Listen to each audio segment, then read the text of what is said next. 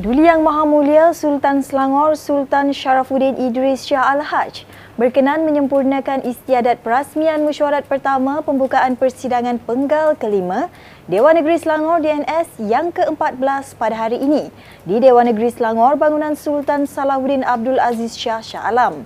Istiadat pembukaan Dewan pada kali ini menyaksikan atur cara yang ringkas tanpa perbarisan dan pematuhan prosedur operasi standard SOP yang ketat sebagai langkah pencegahan COVID-19. Sebelum itu menjelang hari persidangan berlangsung, kesemua barisan petugas, ahli-ahli dewan dan mereka yang terlibat diwajibkan menjalani ujian COVID-19 bagi mengesahkan status bebas jangkitan sebelum dibenarkan turut serta. Sementara itu, dalam titah ucapan sempena pembukaan persidangan, Baginda memberi pesanan kepada barisan pentadbiran kerajaan negeri agar memberi penekanan lebih serius terhadap usaha-usaha menangani masalah banjir yang semakin kerap berlaku. Titah baginda, usaha tersebut termasuk menyediakan pelan jangka pendek dan panjang, merangkumi kerja-kerja mendalam dan melebarkan sungai, memastikan sistem peparitan yang baik dan terurus serta membina kunci air di lokasi-lokasi penting dengan mengambil kira kadar taburan hujan dan jadual pasang surut air laut. Titah baginda lagi, kerajaan negeri harus mempunyai perancangan masa hadapan yang lebih efektif supaya rakyat tidak lagi merana dan terbeban dengan masalah banjir. Tindakan penguatkuasaan juga perlu diperkukuhkan khususnya terhadap pihak tidak bertanggungjawab yang terlibat dalam kegiatan pencemaran sungai yang menjadi punca utama kepada berlakunya bencana banjir. Kaedah terbaik mengenangi banjir perlu dikenal pasti segera termasuk mendapatkan khidmat kepakaran serta teknologi baru dari dalam dan luar negara.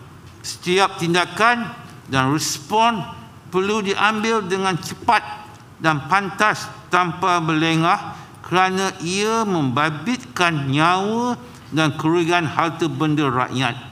Beta juga berharap agar setiap projek mengatasi banjir seperti pembinaan ban atau mendalamkan sungai dilakukan dengan sempurna dan bersungguh-sungguh agar ia berkesan dalam tempoh jangka masa panjang bagi mengelakkan bencana banjir yang lebih buruk daripada berlaku. Speaker Dewan Negeri Selangor Eng Swili memaklumkan terdapat 11 orang yang bertugas bagi istiadat pembukaan persidangan penggal kelima Dewan Negeri Selangor ke-14 disahkan positif COVID-19. Keputusan itu didapati selepas ujian saringan yang dijalankan di bangunan Sultan Salahuddin Abdul Aziz Shah Shah Alam baru-baru ini. Katanya dua wakil rakyat juga dijangkiti wabak itu iaitu Ahli Dewan Negeri Sri Kembangan Ian Yong Hian Wah dan Ahli Dewan Negeri Gombak Setia Hilman Idham. Menurut Swilim lagi, bagi memastikan persidangan berjalan dengan lancar, semua petugas dan ahli dewan diwajibkan membuat ujian pantas antigen sebelum hadir. Beliau berkata demikian ketika ditemui selepas istiadat pembukaan persidangan pertama penggal kelima Dewan Negeri Selangor ke-14 pagi tadi. Pihak pejabat Dewan dan juga pejabat speaker kita memastikan semua SOP dipatuhi dan siapa-siapa yang mempunyai sindrom uh, yang agak tidak jelas uh, mereka tidak digalakkan hadir. Ya, dan uh, setiap hari Selasa dan hari Kamis mesti diwajibkan membuat uh, ATK di rumah sebelum hadir termasuk hari-hari Dewan. Ha, inilah antara SOP yang kita perketatkan bagi memastikan uh, dua minggu ini uh, pembukaan uh, Dewan ini, persidangan ini dapat berjalan dengan lancar. Program Sunatan Perdana Negeri Selangor tahun 2022 secara rasminya menutup tirai semalam. Esko Luar Bandar dan Kebudayaan Selangor, Borhan Aman Shah berkata, program yang berlangsung di Dewan Sri Jugra Teluk Datuk daerah Kuala Langat itu mendapat sambutan menggalakkan daripada orang ramai.